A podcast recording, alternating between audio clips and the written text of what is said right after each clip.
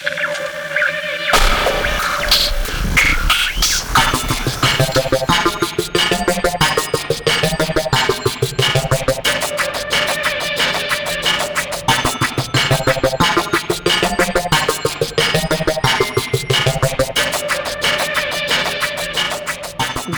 to Cinema Journal Presents Acamedia. I am Christine Becker, And I am Michael Kackman. and I probably sound like really excited right now. And You it's do. it's I think it's manic energy after a day of day one of the Wow. semester, and I'm just fired up and also completely exhausted oh, at Oh, the that's same so time. neat. Yep. Tell me more about it. I can't because I can't remember what happened today. Literally, if you came in and asked me what did I say in class today, I'm like, I, right. I think it went well. Yeah. No one stormed out in the middle of class. I had I well, my classes started today too. Uh, we're on similar schedules, and and there. I know what you mean. That moment where you're kind of you're like going through all your first day, get to know you, wave your arms around in the air and stuff, and and you see smiles and nods, and you're not sure if it's because they're all agreeing with one another that you're crazy or whether they're actually on board.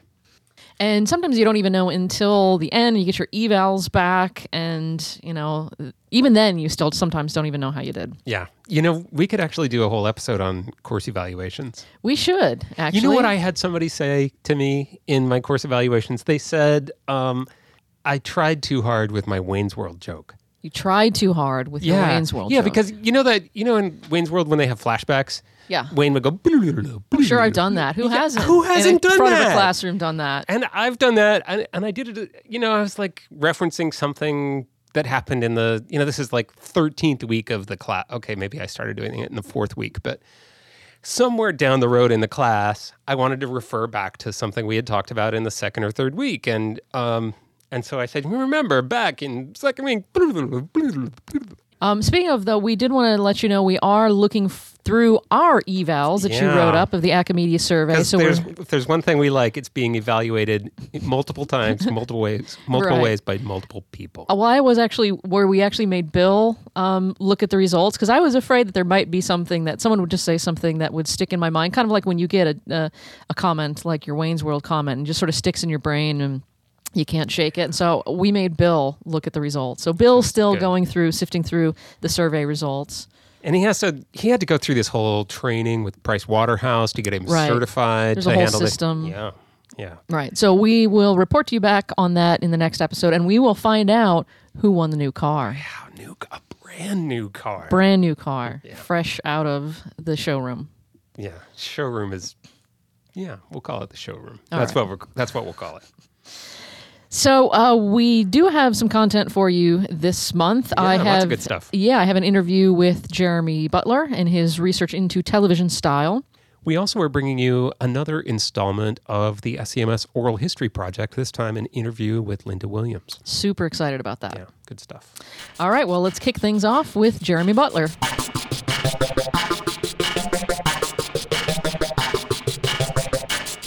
Jeremy Butler is a professor in the Department of Telecommunication and Film at the University of Alabama, and he's taught television, film, and new media courses since 1977. His books include Television Style, published by Routledge in 2010, and the textbook Television Critical Methods and Applications, now in its fourth edition.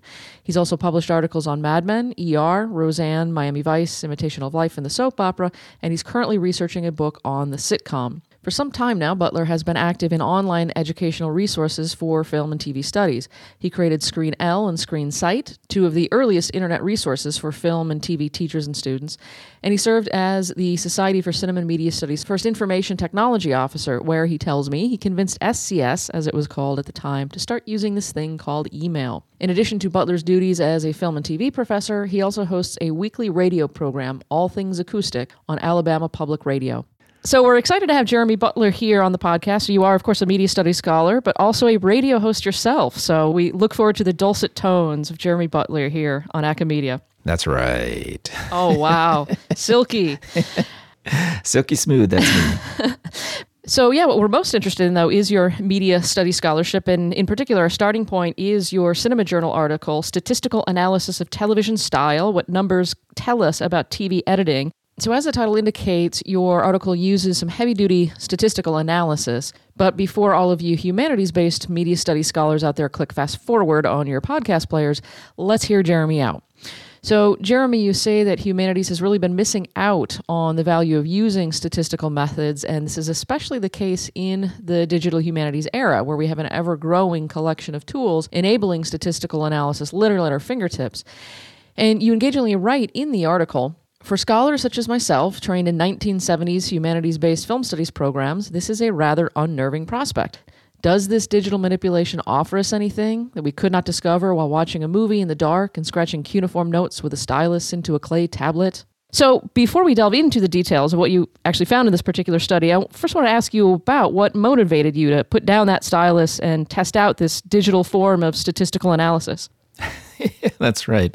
It was a scary thing, Chris, because uh, I think most of us who came through conventional film studies programs in the late 1970s uh, really had a well, I'd have to say a, a, disdain, but also sort of a phobia about using statistical methods. But I've always had an interest from way back in my undergraduate days with reverse engineering film and TV. You know, I, I enjoyed uh, the sort of decoupage exercises where you'd work on a single scene and just break that scene down and try to understand why each shot was composed the way it was composed and why each shot lasted the length that it did and what sort of impact that had and how the filmmaker was guiding our attention through this. So I've been doing that kind of reverse engineering of uh, film first and then TV shows since I think probably the 1970s. And I was inspired back then also by well, people like Raymond Bellour and Stephen Heath, who were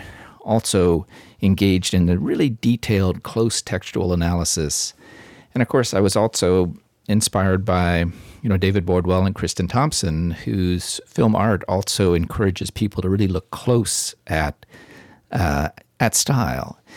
And so I wrote a unpublishable dissertation on film style, a theory of film style, that tried to get a sense of how that works. But I was always trying, I was always frustrated by how imprecise our descriptions of stylistic elements were.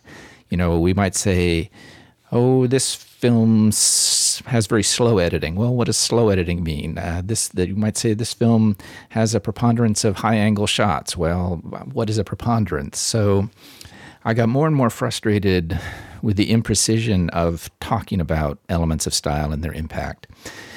And then um, I think it was Tara McPherson had this clarion call to action, uh, encouraging people to try to blend uh, digital analysis with humanities. And she got me to thinking about digital humanities and what that might mean to film studies in particular, and how we can use these digital tools that have evolved to um, develop more precise ways to talk about film style, because that's always been my interest.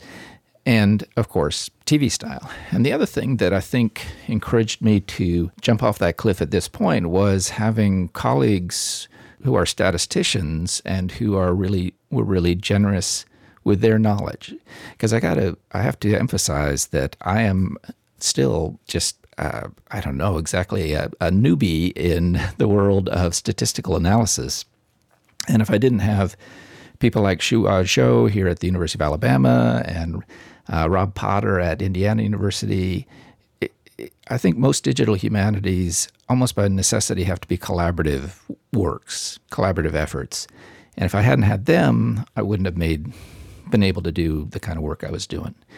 So you put all those factors together, you know, a long-standing interest in detailed analysis of style, a um, a rise in digital humanities in general, uh, colleagues who are willing to take my hand and lead me through the labyrinth that is can be statistical analysis, and my own sort of noodling around with. Um, uh, I'm, well, I'm also a dilettante when it comes to programming. So I can't, you know, I just enjoyed noodling around with computers. And that's one thing they, I find really fascinating about this because you not only adopted digital technologies, but you created your own. You created your own tool. So you create a piece of software called ShotLogger, an online digital humanities application for measuring shot lengths. Exactly. So can you tell us more about ShotLogger? What does the software do? What information does it enable you to collect and analyze? Right. Uh, so ShotLogger is a semi-automatic way of measuring the length of shots in films and TV programs. Um, there you're able to watch a TV program, to watch a film on your computer, and I won't go into all the kind of boring details, but it allows you to um, to measure the, the length of every single shot. So once you've got that data collected, then the question becomes, what do you do with it? Sort of, what's the point? And I had created ShotLogger years ago with no real idea idea for how it could be used for anything. It was just kind of, oh, isn't this cool? I can do this, I can do that, and it's going to tell me what the average shot length is for Citizen Kane. Uh, great. so I was kind of at a loss for how this could possibly be of any interest to anybody. Statistics, it's pure description, basically. It only becomes interesting, you can only answer the so what question if you can correlate it with something else. So I didn't have an answer to that question. It's like I had ShotLogger data, I had nothing to correlate it with. And then I thought, well, Happy Days is an odd uh, example of a TV program. And uh, I don't. I hope this doesn't offend any of the podcast listeners, but Happy Days has not aged well. And let me tell you, it is pretty much laugh free. Uh, I would say at this stage. Oh no! And how many episodes? Gosh, it was. I think it was seventy. Let's see. What was the final total? uh, I have to say that I subjected some of my poor research assistants to some of the analytical work. We went through eighty-seven episodes. Wow! And measured the shot length of every single shot in those eighty. It was seventeen thousand shots. Mm. But fortunately, ShotLogger automates most of that. Mm-hmm. So it's it's not a show that I would seek out. I'm not going to be binge watching Happy Days for pleasure. Uh, but it's odd in that it started, its uh, first two seasons were done single camera, and Garry Marshall, the producer, creator, um, wanted to make little mini movies every week. But that, but the, that was seen to be too soft, as he put it, that it wasn't seemed to um, be funny enough.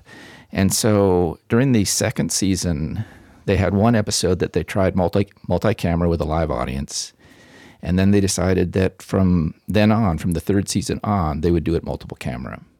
So the question became for me if you change that production element, if you go from single camera to multiple camera with the, same cast, a lot, a lot of it is the same director, there's some different editors, but it's pretty much the same cast and most of the same crew. Is there going to be a difference in how the shot, how the um, programs, the episodes are edited? So that became my correlation. Is there a correlation between the statistical description of how fast and slow the editing is and this production change from single camera to multiple camera. So you started out with three hypotheses you wanted to test with this software and then analyzing the, the results from, from Happy Days. So can you real quick summarize for us and what were those hypotheses? What did you end up uh, finding? Were you surprised by anything you found? Uh, the three hypotheses were first of all a, a really general one that it, it's just it's common sense that the editing pace of U.S. narrative TV programs has increased between 1951 and 2011. And everybody knows that just intuitively because it seems like things are moving much quicker on film and TV. But I wanted to know sort of more precisely what the difference was. So the results from that hypothesis, you know, has editing pace accelerated? Yes, it has. And I was able to, to chart exactly how quickly it's accelerating. So we're now down to uh, a median shot length of about three seconds in today's television programs. Mm-hmm. The second question was the one more specifically about Happy Days, and that was Is the editing pace of the single camera episodes significantly different from the multiple camera episodes? And the results I found there are, are slightly complicated, but I'll try to sort of boil them down. The first result was that single camera shows are edited slower than multiple camera shows in terms of their average shot length. But the other thing is that the single camera shows have a lot more variation in the lengths of their shots. So there can be really long shots and really short shots, whereas in multiple camera shows, everything clusters around the same length. So, what my study shows is that single camera shows have a greater variety in terms of their lengths, longer, shorter, multiple camera shows before a studio audience, everything tends to be cut at about the same length. So that was the the main finding there. And then the third finding was third hypothesis was are the uh, segments of Happy Days, you know, the segments in between commercials, the acts, are those segments paced differently? Is the first segment of the show slower or longer than the last segment? And what I found doing the statistical analysis of that is they don't. You would think that they would maybe speed up at the start or speed up at the end, but they don't. They just don't. so, you know, with statistics, even if you have a result that disproves your hypothesis, you're still learning something. And there was even additional details you found that presumably weren't part of the th- main things you were going in to, to, to, look for. But the one I found most fascinating was that you found one of the editors. Of course, there's a team of editors who work on different episodes, but you found one editor in particular, his episodes tended to be cut more quickly. And I found that a really intriguing notion. And I wonder if you could say more about that in terms of how we generally study style and who we attribute style to. So I think in statistical analysis, we've seen it, but just in general, I think most analyses of style are, are looking for an author, an auteur. So when I looked at Happy Days, I was trying mostly to remove the question of the author from it by looking at a production unit where the director, the cinematographer, you know, most of the people stayed the same. But the one exception to that was the editors. There were five different editors that worked on these four seasons that I looked at. And once I got beyond my basic hypotheses, I started thinking, well, would the editors have had an impact on how these things were cut? And so I ran what's called an ANOVA on the shot lengths of these diff- five different editors. And sure enough, uh, one guy, Carl Mahakian, maybe Mahakian, I don't even know how to pronounce his name, had his episodes were cut differently from everybody else's. And it's the sort of thing that you could not discover without statistical analysis. I, I, mean, I challenge anybody to look at these 87 episodes, and it would drive them crazy to do so. But to just watch 87 episodes of Happy Days and distinguish the editing pace from you know one editor to another, it just could not be done. Right. So you know what that leads me to is uh, is the things that statistical analysis offers us that conventional analysis cannot provide is to look at large amounts of data, you know, 87 episodes, 17,000 shots. The, the human mind can't, you know, analyze that much data, but the computer can.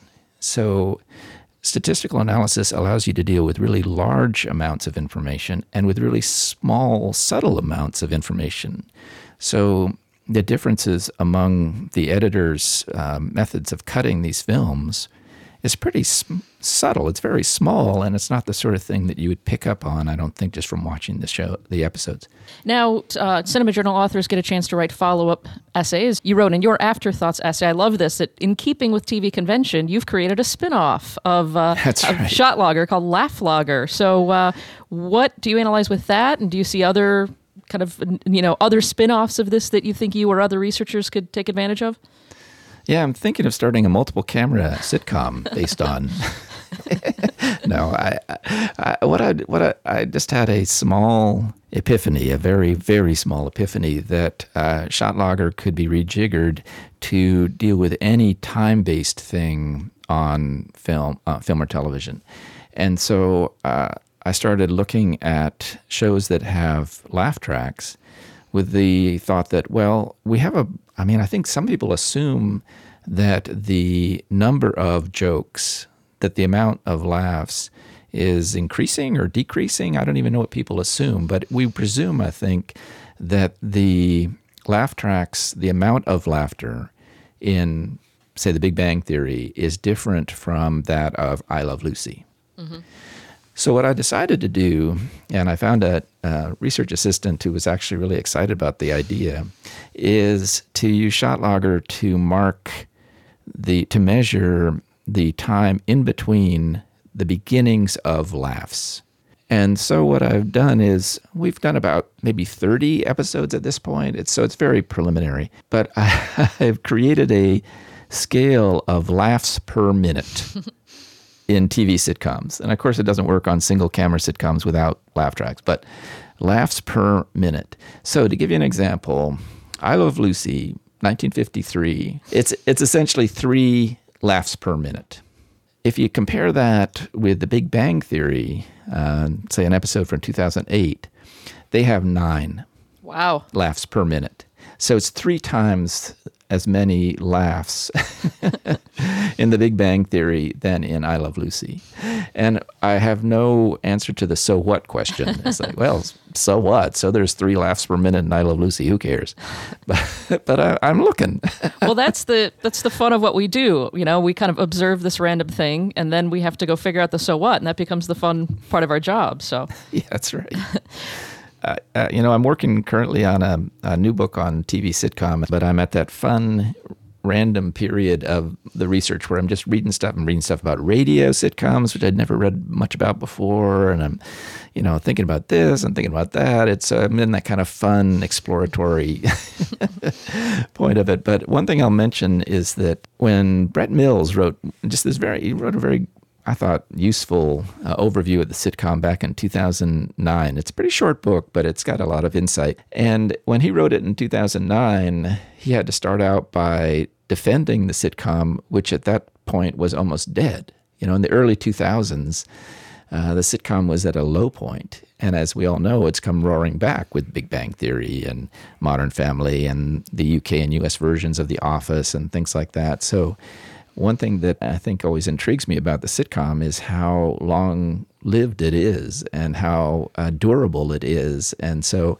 I'll be looking back, you know, trying to obviously see sort of uh, cultural markers, uh, you know, just changes in discourse about the family and you know that's a sort, those are the sorts of things I'll be looking at uh, in the sitcom. But uh, fortunately, I don't have to begin with the defense of its popularity since it's back. you're not a, you're not a multicam fan. Oh no, I like multi. In fact, uh, I watch Big Bang Theory pretty regularly. Mm-hmm. Um, although I have to say that the YouTube videos where they have removed the laugh track right, of Big yeah. Bang Theory are pretty spooky. Yeah, it's a very and, you know, it's a very strange experience. And usually people pull those out to, to mock the sitcom, which I find mm-hmm. ridiculous yep. because it's made yep. to have the laughter in there. So you pull out the laughter, you're destroying the entire essence of what they were trying to do. But it also is a fascinating experiment in aesthetics and the impact of something being there and not being there. It's a really interesting, I like it as an experiment, not a judgment on the sitcom, but as an experiment, it's a really fascinating, um, you know, form of video. Yeah, I'm entirely with you on that. And, the laugh track is is it's actually a bit of a misnomer because it's more of a response track. I mean, you get oohs, you get ah. It's not just laughter mm-hmm. that's on the laugh track. So I, I, think it's a a more complicated aesthetic question than just laughter or absence or presence. I, I find those sorts of questions fascinating, and my personal preference is for single camera sitcoms. You know, I'm a big fan of The Office and things like that. Mm-hmm. Um, but I've been watching lately. I've been watching um, Lisa Kudrow's uh, The Comeback. Yeah, it's had an amazing season. I know, but it's, I mean, a comedy in name only. As with many of these uh, so-called cringeworthy sitcoms, uh, it's really a tragedy. Just, yeah. And uh, uh, you know, the, of course, there's been for centuries questions about the difference between comedy and tragedy. And boy, in that show, it's pretty thin. Mm. you can measure the the pauses that you know how long they make us stew yeah. in these painful moments. Yeah, exactly. And you know, the silences. Yeah, I hadn't thought about that. I might have to do a silence logger too. well, we're creating all kinds of spin-offs here. Yeah, exactly. Because I've talked to one of the directors and one of the creators of the U.S. version of The Office, Ken Kwapis, mm-hmm. and he very he had a very specific sense of how silence should function in that show uh, in order to let characters sort of stew and you know so yeah silence is an incredibly important part of that or you know larry david stuff or whatever but anyway so that's what i'm going to be doing. I'm in the fun part of that project now. I haven't got to like the indexing or anything like that. We can statistically analyze the the grueling experience of indexing a book. Ooh well, we look forward to reading that. And We luckily have your Cinema Journal article we could read right today in your Afterthoughts post, but uh, we'll look forward to your book coming out next year or however long these things take. Yeah. All right. Well, thanks so much for talking with us. Oh, it's been a pleasure, Chris. Thank you.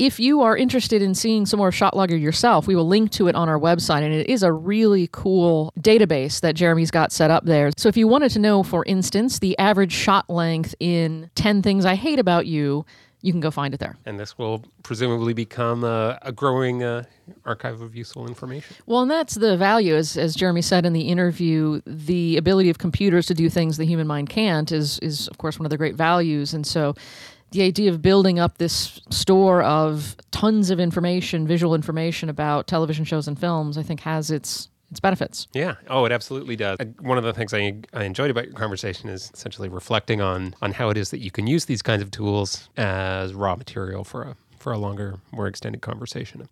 And now we're going to turn to the next installment in the Field Notes project, the oral history project. So, Michael, you want to tell us what we got coming here? Yeah, this is another installment from SCMS's project, which is you know we're we're having a, we've had a chance to look ahead at who some of the future interviews are going to be and some of the ones that they've already got in the can, and they're not just audio interviews like the uh, Thomas Elsaesser interview that we we featured a segment from uh, last time. They're also uh, increasingly shooting these on video. So these are going to be really become a, a great archive. And the interview that we have for you today is just a snippet of a conversation that Thomas Waugh has with Linda Williams. I'll allow him to do the introductions.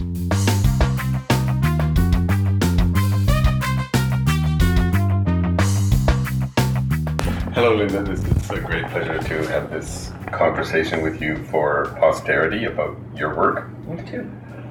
Um, how are you? I'm very well, thank you. I'm enjoying this conference. I just attended a, con- a, a panel on Jump Cut's 40th anniversary. It was a lot of fun talking about the context that we both came from, right? Of the 70s and 80s and this kind of alternative film journal. Um, why don't we segue from that? Um, did that bring back to you a lot of memories of the context in which you started teaching? I think you started teaching in 1977, right?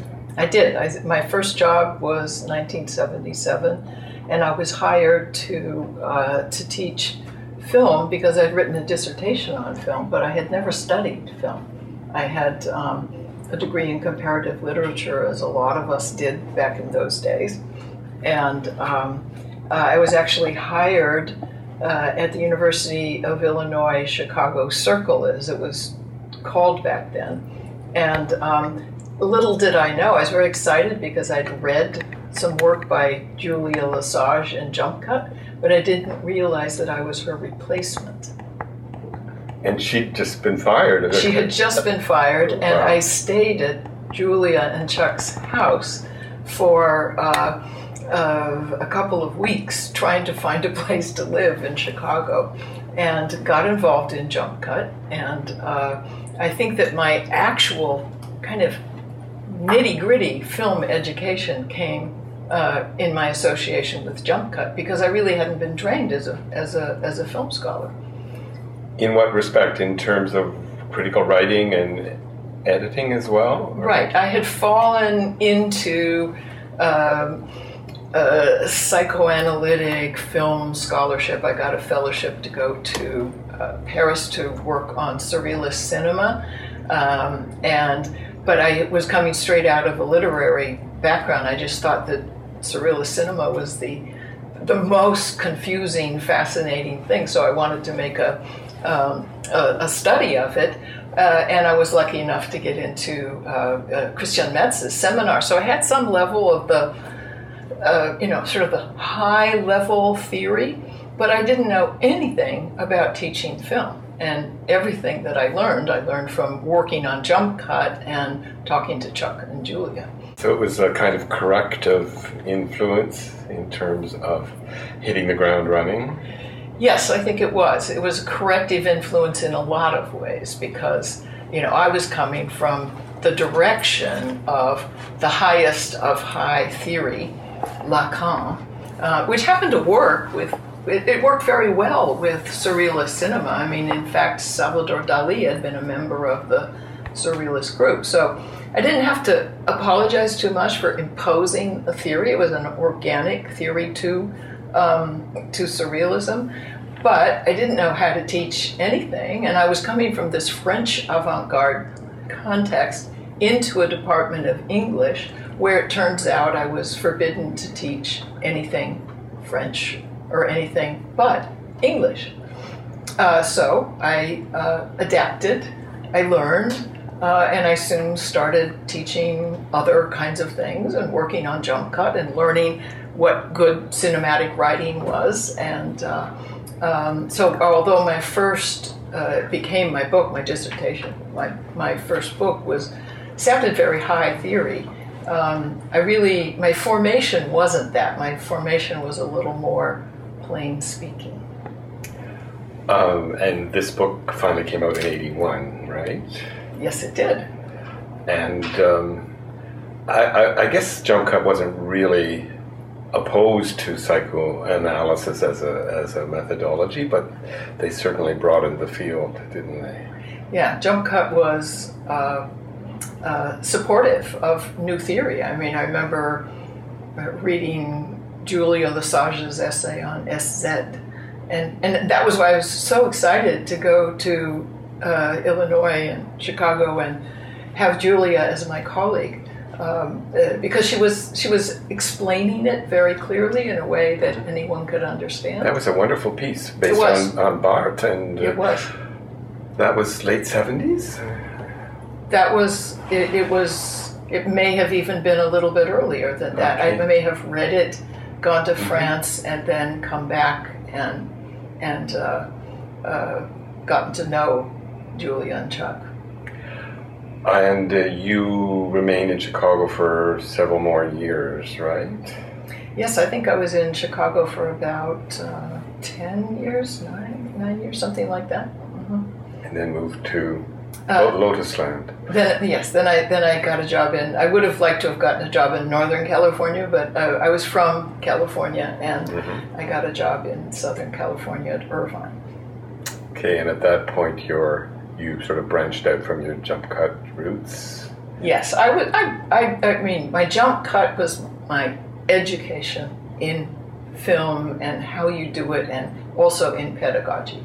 And um, I I branched out from that, yes. But but on the other hand, I think it's fair to say that my second book was on pornography, and had Jump Cut not been very open to essays on pornography, uh, including uh, one by you that I remember reading, and had I not realized that it was possible to write about pornography through my example of reading you and Richard Dyer in Jump Cut, um, I don't think that I would have been bold enough to do it myself. I think that special issue was 85, if I'm not mistaken. So by this time you were already developing hardcore or Yeah, by this time I was well I wasn't developed I never I guess I should explain I never set out to write hardcore.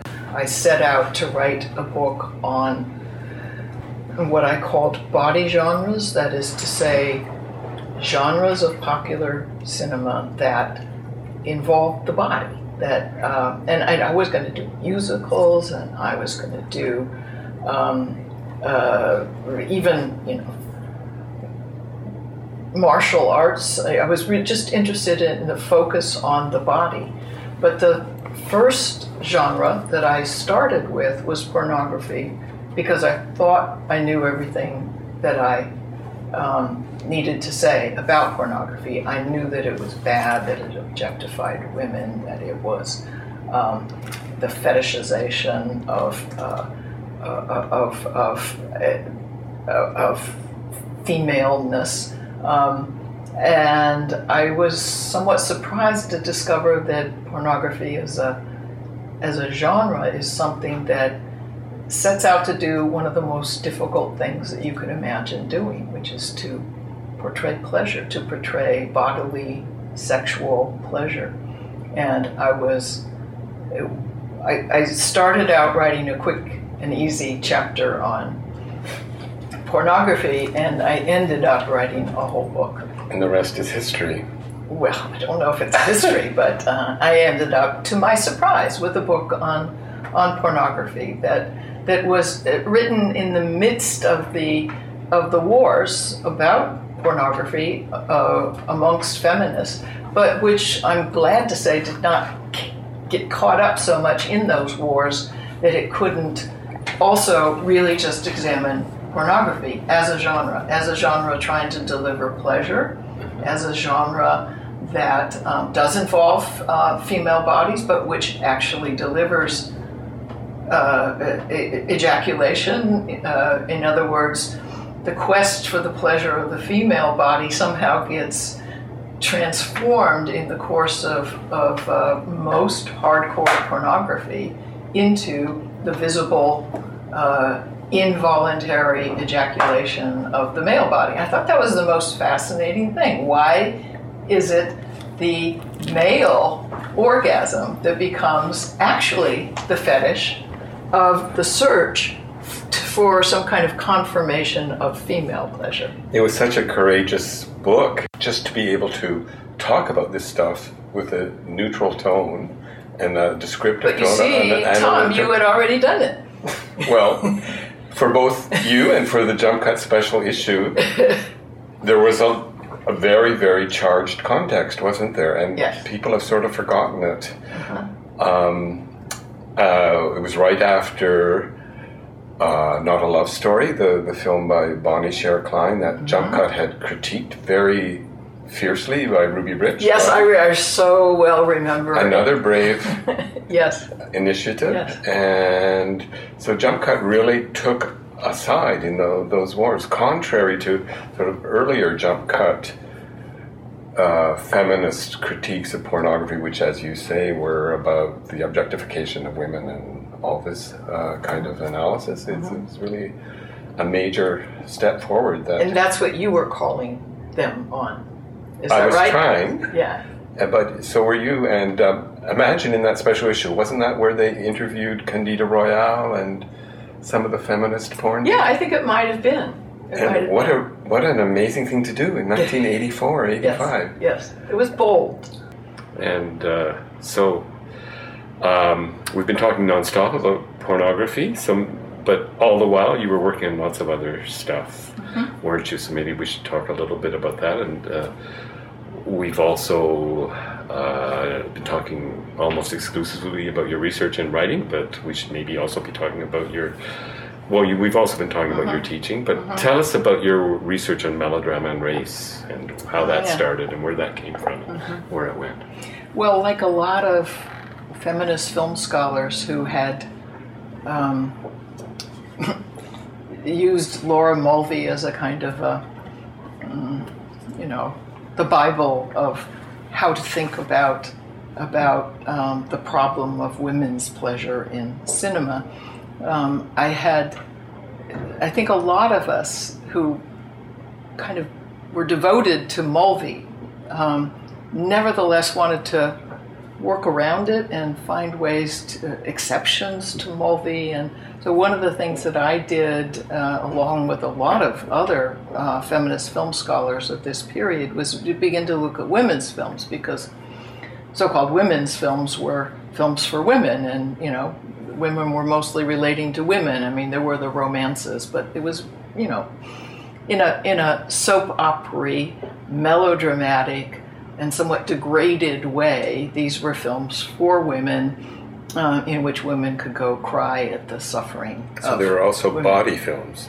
Uh, well, I would I, I would later come to say that mm-hmm. yes, but for me it was a it was a feminist uh, gesture to look at to look at women's films, um, and only later did I begin to realize, well, okay, women's film that's a a, a problematic category, as Mary Ann Doane uh, wrote a book about this.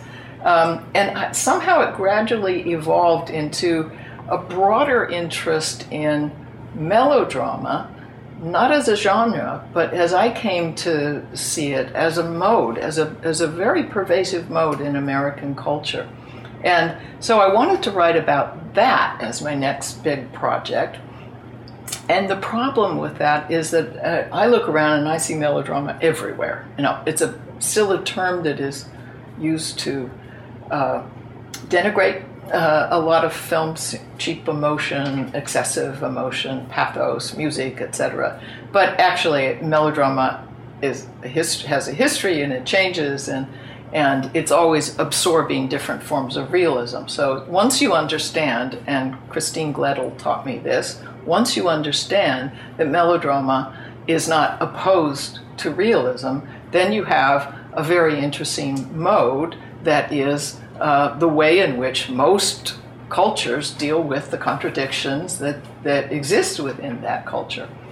So, in looking around for a way to write about melodrama that would not be too diffuse, I realized that, and this was, I was living in in uh, Southern California at the time that O.J. Simpson made his his so-called escape in the white Bronco, and I found myself, along with everyone else, absolutely glued to the screen and fascinated by this case. And then following the trial. And why was I so fascinated? Because I believed that a white woman had been killed with ultimate impunity by a black man. Now, I did not consider myself a racist, but I really had inevitable racial feelings about the verdict in the O.J. Simpson murder trial. And uh, so I, I, really wanted to understand that better. And the way I could understand that was actually to look at the history of American melodramas of black and white, in which, on the one hand, and I really went way back to the mid 19th century, the first moment of really strong sympathy by white people for black people was Uncle Tom's Cabin. Now, now, everyone hates Uncle Tom's Cabin now because the Uncle Tom is a stereotype, but it was brand new to feel pathos for the mm-hmm. human suffering of the Christian slave. Um, and then I was teaching Birth of a Nation. I was I realized that Birth of a Nation is the obverse of Uncle Tom's Cabin. And in fact, that Birth of a Nation kind of concludes its last big spectacle is a cabin that is filled with the former enemies of North and South who are fighting for their Aryan birthright.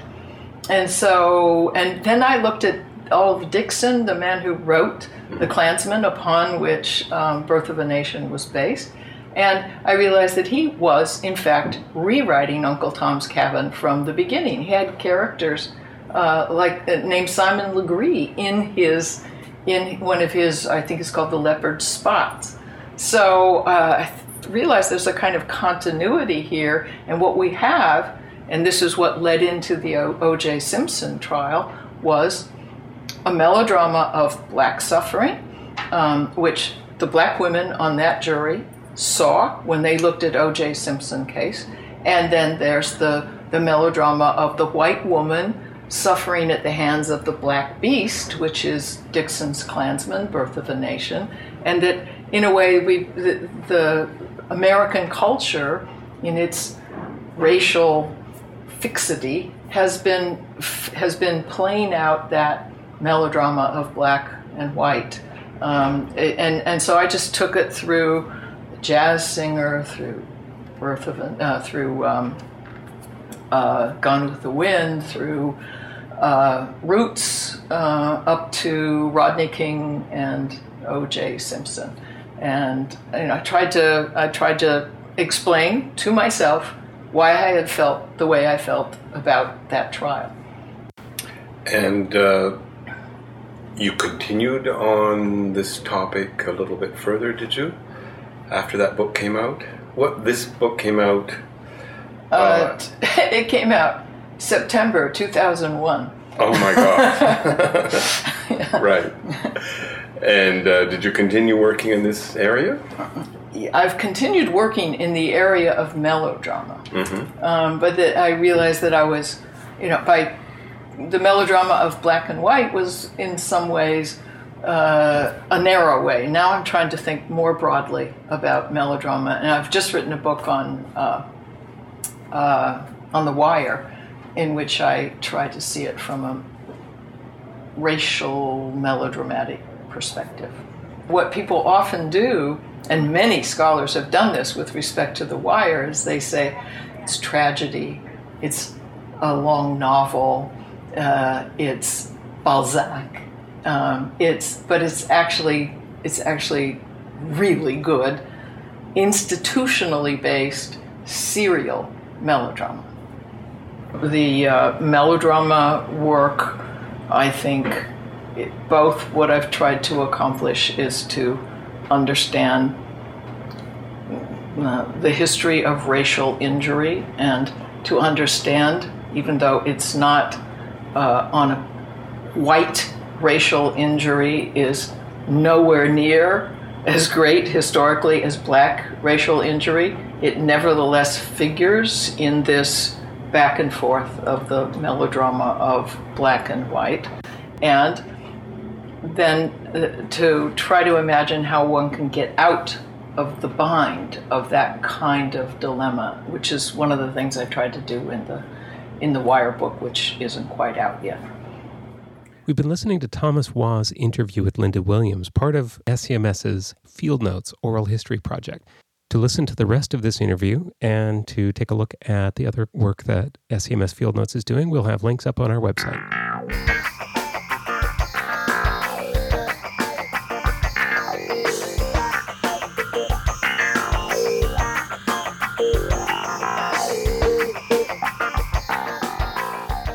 Really fascinating stuff. I'm so glad this uh, project is being undertaken, Yeah, and we stuff. Do want to thank those who are behind it. So, the Field Notes Committee, Barb Klinger, Patrice Petro, and Haidee Wasson. Special thanks to Haidee for being our um, liaison, helping us Mm-hmm. get all this material together. Uh, also, a couple of graduate students who've helped out Matthew Oganowski and Beatrice Bartholomew, and then Andrew Miller, who has uh, recorded these interviews. These are paid for by a grant supporting a research team called ARTHEMIS, which is based at Concordia University in Montreal, Quebec. And uh, make sure to check out their website. We'll link to that from our website at aca-media.org. That's where you can find us. Yep. All right, so uh, 2015. Yes. It is mid-season time. Are you watching any new TV or seeing any good movies? I've mainly been hunkered down because I have a writing due date, um, which actually was tomorrow, and I had to ask for an extension very sheepishly. But I'm, I'm writing a, a book chapter. It's for an anthology being put together by uh, Stacey Takacs and Anna Froula about images of war and militarism on television. And so I volunteered to do the China Beach chapter, and mainly just because I loved that show. And I hadn't really revisited it since it was first on. And, you know, I had hopes it would hold up to my memories, and it pretty much does. It's pretty incredible show. But I'm writing specifically about the final season and the finale and the notion of it's kind of using a little uh, an approach by C. Lee Harrington about finales as a death, about having to say goodbye, and a good finale being the end to a, a good life lived, which is a very interesting way to approach a finale, right? The idea of a, a goodbye. And China Beach is perfect for it because China Beach, of course, is about death itself and the characters themselves coming to terms with what they have seen with death. I'd, I'd already started a rewatch with Anna Froula previously, um, but I had to watch then a bunch of the third season and all of the fourth season. So I watched about 32 episodes, I think was the total over Christmas break, and you just sort of keep going one after the next. So You know, that's one of the things that I think is. I mean, I know that we both have colleagues and friends who have a really hard time even watching television because of that sense. If they'll if they watch more than one episode, all of a sudden they're stuck and they have to be committed, and um, and then maybe have to be committed, and um, and they get they feel like they can't walk away from the narrative, and that it's like almost too much of an obligation. Um, and and I, I'm very sympathetic to that because over break I've been trying to I get, I get in this thing where I feel like if I've started watching a show I have to see it through, yeah, um, which is especially a problem with like say Doctor Who, yeah, right, or upstairs downstairs or yeah. The Guiding Light. But what I've been doing over break is just catching up on the pilots of some shows that are on The TV. birth. So I'm, writing about yeah, death. You, You, are were doing covering birth. I'm you're doing death. I'm doing birth. Yeah, and things that have been on the air for a while. Like I just watched the pilot of Scandal finally Hmm. because I haven't been watching that show, and Peaky Blinders, you know, little British series, and I have a I have that same hard time. Like I feel like, oh my god, I have to keep watching the show. I have to work it into the schedule, which is really hard. And One thing it also just reminded me I had a, a flight back here, and so I downloaded an entire series to watch uh, on the trip because there was also a bus ride involved. It was a very lengthy thing, but um, I downloaded the the FX show "You're the Worst." Which and it was because I had seen so much when it was on. A whole bunch of my Twitter friends were were talking about it, and I watched it. and I really did like it. But the the point I, want to raise there's a title sequence to it, and it's very short, as title sequences are these days. Um, but I found that the more I watched it, the richer that title sequence got. Because Oh, of course yeah. the characters were getting richer. So the title sequence is the same the exact time they're making, or every time making the same facial expressions and so forth. But as they're, and it's about a relationship, a couple who are both the worst, um, and about how it develops and, and shifts across the series. And I just I found I relished watching that title sequence. Um, not just because it's kind of cute and it's a neat song and all that, but it, it almost kind of it, like it semiotically changed with each episode based Yeah. on how that relationship grew, and it just I found that a really fun factor of it. yeah, and, and that that enrichment of the text is something that we feel intuitively, but often don't really stop and reflect on. Mm-hmm. Um, so that's great. To, that's a great observation. Yeah, and now I have to reflect on saying goodbye to a television show being like dying. On that note, Acamedia is produced with the support of ISLA at the University of Notre Dame, as well as a DIRF grant from Denison University. And also a grant from SCMS. Our work would be impossible and inaudible without the support of our co producers, Todd Thompson at the University of Texas at Austin and Bill Kirkpatrick at Denison University. And we would like to thank again our episode participants, so Jeremy Butler, and then uh, the Field Notes team, which brought us Linda Williams and Thomas Waugh. We're also grateful for the help of our Acamedia intern, Jordan Wilson. All right, we will be back uh, soon. And, you know, we do also have the SEMS episode coming up. I Just want to tease that one. It's so, coming. Yep, we're going to have an interview with Casey McCormick, who's going to tell us everything we need to know about Montreal. Everything. Everything, Plus. all of it. And a brand new car. See ya. Thank